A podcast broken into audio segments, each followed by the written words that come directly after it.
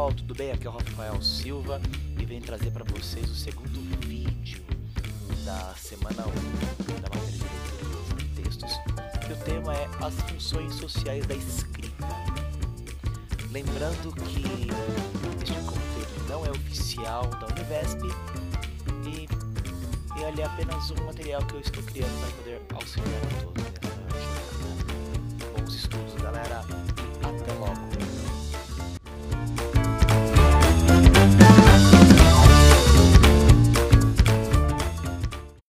Olá pessoal, tudo bem? Hoje eu queria conversar com vocês um pouquinho sobre as funções sociais históricas e contemporâneas da escrita. Eu sugiro que vocês assistam esse vídeo que eu vou deixar no link aí embaixo, é, que conta um pouquinho pra gente, de uma forma é, reconstruída, como é que teria sido o surgimento da escrita na humanidade. É, o principal argumento do vídeo é que a escrita teria surgido para que nós nos comunicássemos mais facilmente. Então, se depois que vocês assistirem, vocês vão perceber que um hominídeo, né, precisa deixar um recado para outro, né, precisa dizer para que lugar ele foi, né, e para que os dois possam se encontrar depois. Então existe aí uma, uma escrita que serve para fins essencialmente comunicativos, né?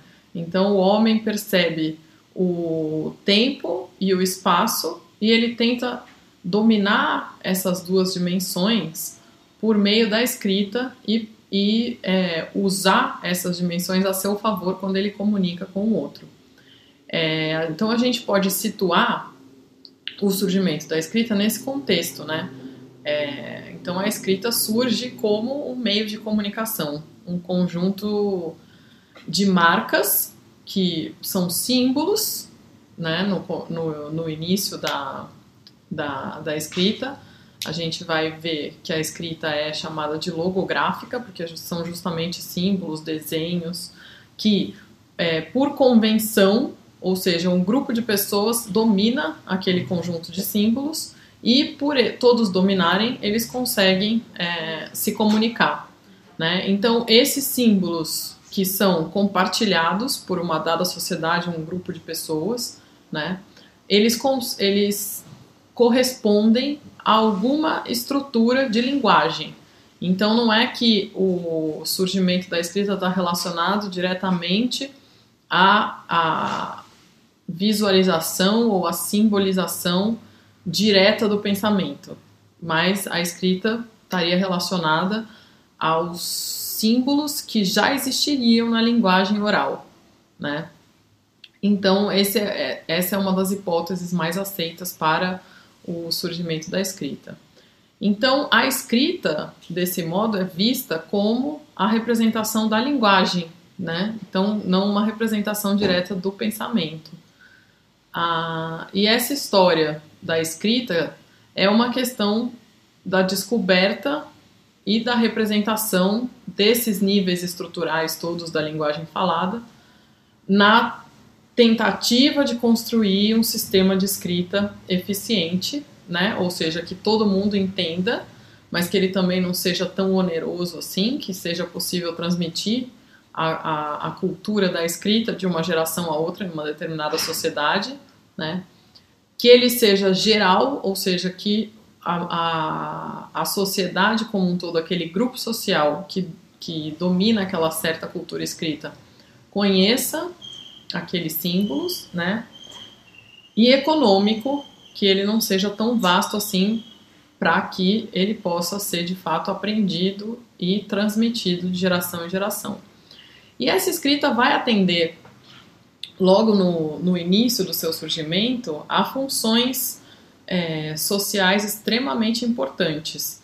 Os primeiros registros que a gente tem de, de símbolos que representavam é, esse, esse conjunto, né, que comunicavam alguma coisa, são é, como se fossem uma espécie de contrato de compra e venda de animais. Então, são representações de pequenos animais, normalmente gado, né, que foram transmitidos de uma pessoa para outra, mas que essa transmissão, essa, essa, essa transação comercial precisava estar registrada de alguma maneira, né? Para que depois, por exemplo, é, a pessoa não dissesse que ela não aconteceu. Então, por isso, era importante criar um símbolo para registrar essa, essa, essa transação. E esse símbolo normalmente era o símbolo de um animal. Então, esses são os primeiros registros de escrita que a gente, que a gente tem notícia, que registravam é, essas transações comerciais. As funções da escrita, então, como a gente vê nesse exemplo, estão relacionadas muito à necessidade de registro, né? Mas também, se a gente for pensar na escrita que vai se desenvolvendo a partir dessa primeira escrita mais simbólica, né? E, e aí a gente pensa na criação do, dos alfabetos, por exemplo, é uma escrita que vai ajudar na preservação de, um, de uma dada cultura ou de um grupo social, né, da cultura praticada por aquele grupo social. E com isso vai sendo possível uma forma diferente de acumulação de conhecimento. Porque se em algumas culturas é, de tradição oral a acumulação de conhecimento era passada de geração em geração, né, via oralidade apenas, com o surgimento da escrita, passa a ser possível essa transmissão por meio de é, registros, né, que são razoavelmente perenes. Se a gente for pensar nos materiais usados para escrita, no início a gente tinha bastante uso de suportes que a gente chama de suportes duros, como é, a pedra, a argila, né, que apesar de registrarem no tempo, né, bastante conhecimento, tanto é que a gente estuda, por exemplo, o, o sistema da, do Egito antigo, a gente estuda pelos suportes duros que resistiram é, milênios.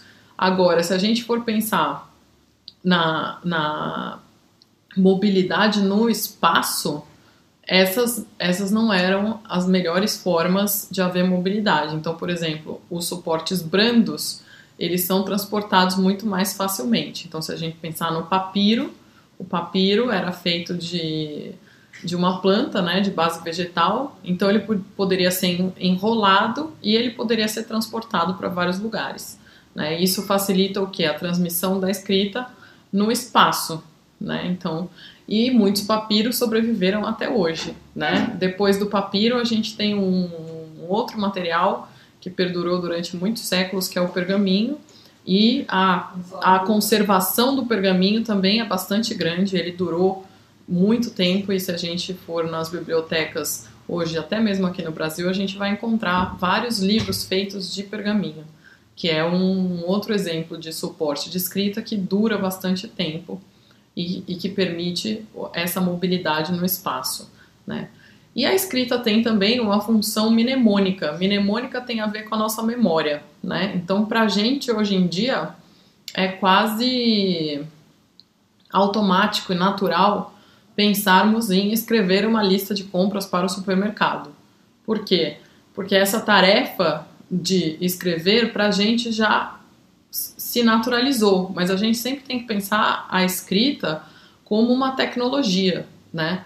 Ou seja, a gente precisa ser ensinado a escrever. Ensinado no sentido, a gente precisa observar alguém escrevendo e a gente precisa ter uma, uma educação razoavelmente formalizada para entender como usar essa tecnologia, desde como usar um suporte, que no nosso caso é o papel, e um instrumento de escrita, até como dominar aquele conjunto é, de símbolos que compõem é, a língua escrita, certo? Então, como para a gente hoje já é quase a, a escrita já uma das formas de escrita já está quase banalizada, a gente esquece dessa função mnemônica da escrita. E com essas funções da escrita, então, que eu comentei com vocês, então a função de preservação, de acumulação do conhecimento, de registro e essa função mnemônica, a gente cria um arquivo da humanidade. Quando a gente pensa em arquivo, normalmente esse arquivo tem a ver com objetos escritos, né, ou com objetos que representem alguma coisa na cultura de uma sociedade. Então, é pela escrita que a gente é capaz de criar um arquivo. A invenção da escrita, como eu falei para vocês, ela começa com essa escrita logográfica, que é a dos sumérios, né, que é essa escrita em que é, desenhos ou símbolos representam alguma entidade no, no mundo real, né, e ela vai passando por várias fases de, de, de transição até chegar numa escrita alfabética em que cada grafema que a gente fala, ou cada letra, né, representa um, um fonema, que é uma unidade mínima né, sonora da língua. Que esse, esse alfabeto é de, é, foi desenvolvido pelos gregos, né? Foi um alfabeto fenício adaptado pelos gregos, que é a base do nosso alfabeto latino, com algumas transformações, né? Mas aí há mudanças também no alfabeto. É... E eu queria falar com vocês, então, que com essa invenção da, da escrita, há nesse, um poder atribuído né, à escrita. Então, a gente confere um peso maior àquilo que é escrito em relação àquilo que é falado. E aí eu queria ler para vocês uma, uma citação que é de um livro escrito na década de 30 chamado Out of Africa, em que a pesquisadora diz: Aprendi que o efeito de uma notícia era muitas vezes ampliado quando transmitido por escrito. As mensagens que teriam sido recebidas com dúvida e desprezo, se tivessem sido dadas de boca em boca, agora eram tidas como verdade do Evangelho. Ou seja, o que ela diz aqui, que numa certa é, comunidade africana, marcada pela oralidade, ou seja, pela ausência da escrita, quando ela apresentou um, um, uma, uma notícia no, no jornal escrita, né, essa notícia ela teve um, um, um peso muito maior, né? O efeito dessa notícia se ampliou muito mais do que se essa mesma notícia tivesse sido transmitida de boca em boca pelas pessoas daquela comunidade. Né? Isso mostra que a escrita tem um poder bastante grande e nós estamos numa sociedade da escrita, né? Então é um, é um dever da escola ensinar a escrever. Todos os, os alunos devem sair da escola escrevendo, né? escrevendo bastante, escrevendo vários tipos de texto. Vocês sabem que é, para chegar, por exemplo, na universidade é preciso ter escrito bastante né, durante toda a sua vida escolar. E que a universidade é um lugar da escrita, né? Um lugar em que é, se lê muito e que deve se produzir textos escritos. Mas será que a gente está produzindo escrita de fato na universidade? É, eu vou comentar agora com vocês um texto muito é, importante chamado Tinta sobre Papel, Técnicas de Escrita e de Representações de Ilusões, que foi publicado em 2010. Ele é de autoria do professor Valdir Barzotto, e de alguns alunos dele. Depois eu vou deixar a referência completa aqui embaixo para vocês. Eu vou ler o resumo para a gente entender um pouquinho sobre o que, que o texto vai falar. Então, este texto objetiva discutir questões a respeito do ensino da disciplina de língua portuguesa a partir de algumas posições defendidas por Geraldi, que foi um professor da Unicamp, paulatinamente descoladas do contexto e dos compromissos que as motivaram. Pesquisadores em diferentes momentos de sua formação, orientados pelo professor Valdir Barzotto, conduzem com ele a discussão, abordando os seguintes pontos: a produção de conhecimento na universidade e a relação com os saberes já produzidos, na qual se afirma a necessidade da curiosidade criativa por parte do pesquisador, que favorece a ultrapassagem do legado de conhecimentos já produzidos e socializados a perspectiva defendida por Geraldi, que colocava o texto como centro das aulas de língua portuguesa, foi paulatinamente go golpeada, já que os compromissos que alavancavam foram redimensionados, permanecendo mais o registro linguístico do que a formação de sujeitos capazes de questionar as bases da sociedade que explora o seu trabalho. A incorporação do termo produção de textos no lugar de redação nos discursos dos professores pode ser sinal de uma transmutação de propostas de trabalho. A reflexão acerca de aspectos da escrita na universidade permite que se entrevejam formas limitadas de domínio de escrita que são ensinadas, exercitadas e validadas na universidade. A percepção da vinculação da modalidade de língua convencionada como culta, os controles sociais e assujeitamentos permite que esta variedade seja representante das relações de poder, mas também de subversão. Então, esse é o resumo do texto, e eu queria comentar alguns pontos dele, dele que são fundamentais. O primeiro é que a gente pode fazer uma imagem automática de que, ingressando na universidade, né, o aluno automaticamente é, vai escrever textos em que se revela uma produção de conhecimento. Né? Então, o aluno está efetivamente produzindo conhecimento e está registrando por escrito esse conhecimento. Só que o texto aponta justamente que mais é, menos do que produzir conhecimento, os alunos são levados muitas vezes a repetirem aquilo que o autor já escreveu. Né? Tanto é que a gente é ensinado a como fazer é, citação, como fazer uma citação direta, em que eu reproduzo exatamente as palavras do autor, como fazer uma citação indireta, que eu parafraseio o que o autor disse. Mas a gente é, tem que lembrar que nem para o trabalho do autor, nem para o acúmulo de conhecimento feito pela humanidade, como diz o texto, né? Isso não traz grande contribuição, né?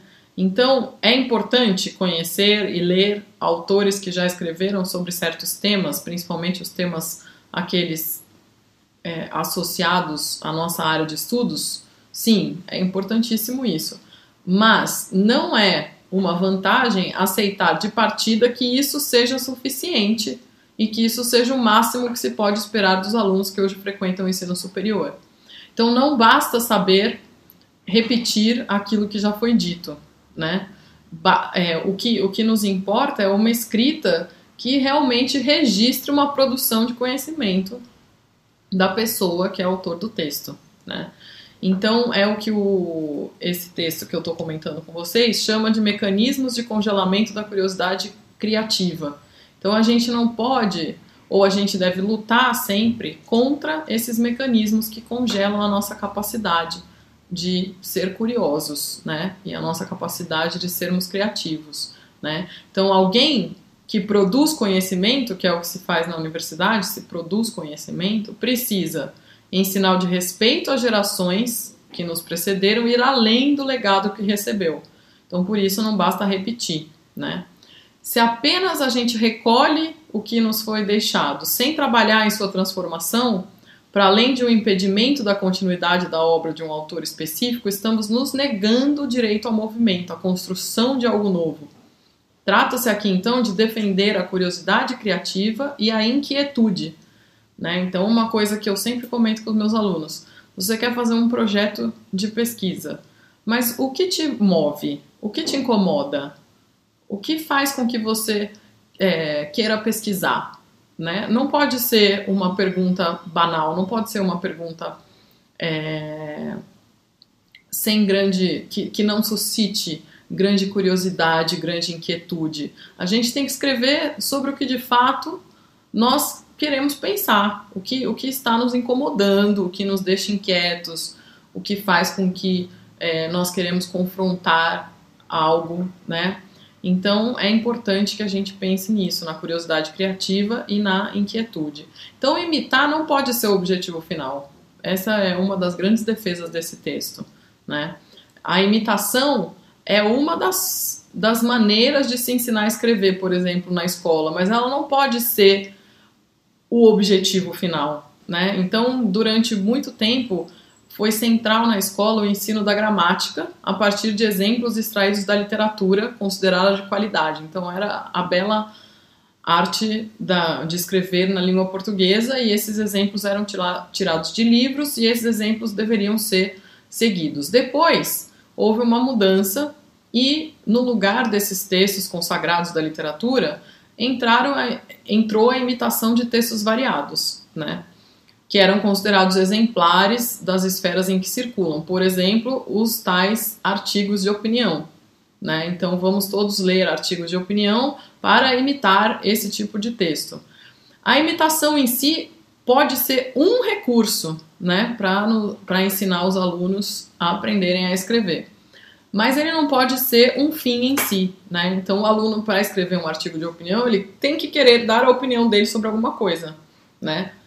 O, um outro texto que eu vou pedir para vocês lerem fala um pouco sobre isso, sobre essa necessidade da gente escrever coisas que sejam que calem fundo na gente, né? Então, é, houve uma mudança no ensino da escrita na escola, tanto é que passou-se a chamar a, a, o que era antes aula de redação para aula de produção de texto, porque a redação tinha aquela conotação negativa né, de um texto que se produz para a escola, então quem vai ler a redação é o professor. Enquanto a produção de texto é o texto que se produz na escola, né, ele já tem outra outra perspectiva. E ele deve a produção de texto deveria estar sempre centrada numa proximidade bastante grande com o mundo real, com o mundo lá fora, né? Então a gente sempre deveria incitar os alunos a escreverem sobre coisas que de fato eles querem dizer, né? Que eles sobre as quais eles querem falar, né? Existem muitos autores que falam de uma crise da escrita, né? E essa crise da escrita tem causas diversas e difusas. Mas a questão é que a gente criou, segundo o texto defende, uma certa cultura, né, da crise da escrita. Então a gente passou a aceitar uma escrita bastante precária na universidade, que é uma escrita apenas é, reprodutora do que os autores consagrados já disseram, né? Então nós chamamos, eu, o, o texto diz, né, chamamos de inserção na cultura escrita, que é o que é um dos o que a universidade deveria fazer, né? Mais do que o uso de habilidades para escrever a partir de modelos ou para consumir os textos já existentes, mas a possibilidade de experienciar a da interação com o outro por meio da escrita. Então, a inserção na cultura escrita, que é o papel central da escola, né, e também da universidade, né, porque a, a universidade também é uma, é uma instância de formação, né, então, inserir na cultura escrita significa muito mais do que o uso de certas habilidades, né, para escrever seguindo o modelo, né, ou certas habilidades para consumir textos já existentes, mas verdadeiramente é, experienciar essa interação com o outro por meio da escrita, essa relação dialógica com o outro, né. A língua na escola ela pode ser trabalhada de duas formas, como esse instrumento de comunicação e troca, ou como objeto de descrição, então descrição linguística, né?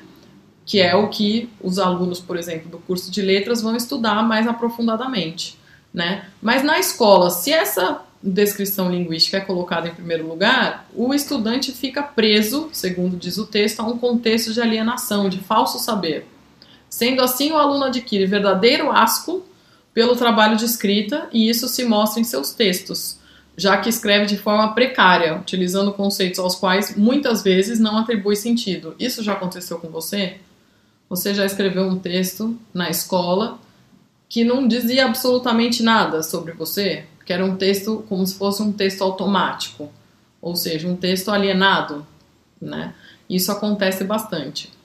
Geral de 2004, que é o autor bastante citado nesse texto, porque ele está num conjunto de outros artigos que homenageiam esse professor, ele acredita, ele acredita que o aluno precisa escrever ativamente, não mais sendo anulado como aluno e sujeito pela escola. Somente a partir desse movimento a palavra será devolvida ao estudante e este, por seu turno, escreverá textos baseados em reflexões e não somente preenchidos com fragmentos esvaziados de sentido, os quais são provenientes muitas vezes da má formação docente e dos livros didáticos vocês vão reparar que tem uma parte do artigo que é dedicada a discutir as razões dessa má formação docente, né? Bom, a, a escrita como poder, como a gente já viu, né? E a gente tem, tem que lembrar, como diz Geraldi, 2005, que o poder não sobrevive ao riso, à desordem, à variação.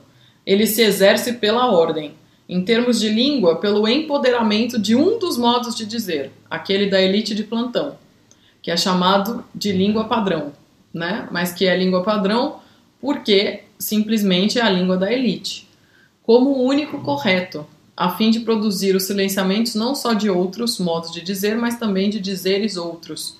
Então é importante a gente lembrar isso, que o poder se exerce pela ordem. Quando a gente tem uma única ordem dentro da escola, que é a ordem da norma culta, da língua padrão, da gramática normativa, esse essa repetição da língua da elite, né, como a única língua correta, ela na verdade produz silenciamentos, né, porque a gente não está mais no nosso lugar de fala, mas a gente está reproduzindo um, um modo de dizer que não é nosso, se a gente for pensar nas camadas populares, né?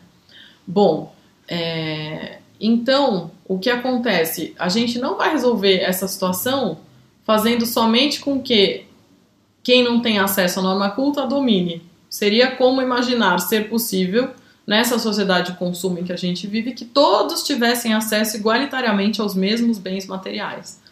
A preponderância não é das ideias sobre a matéria, a relação ainda é de confronto.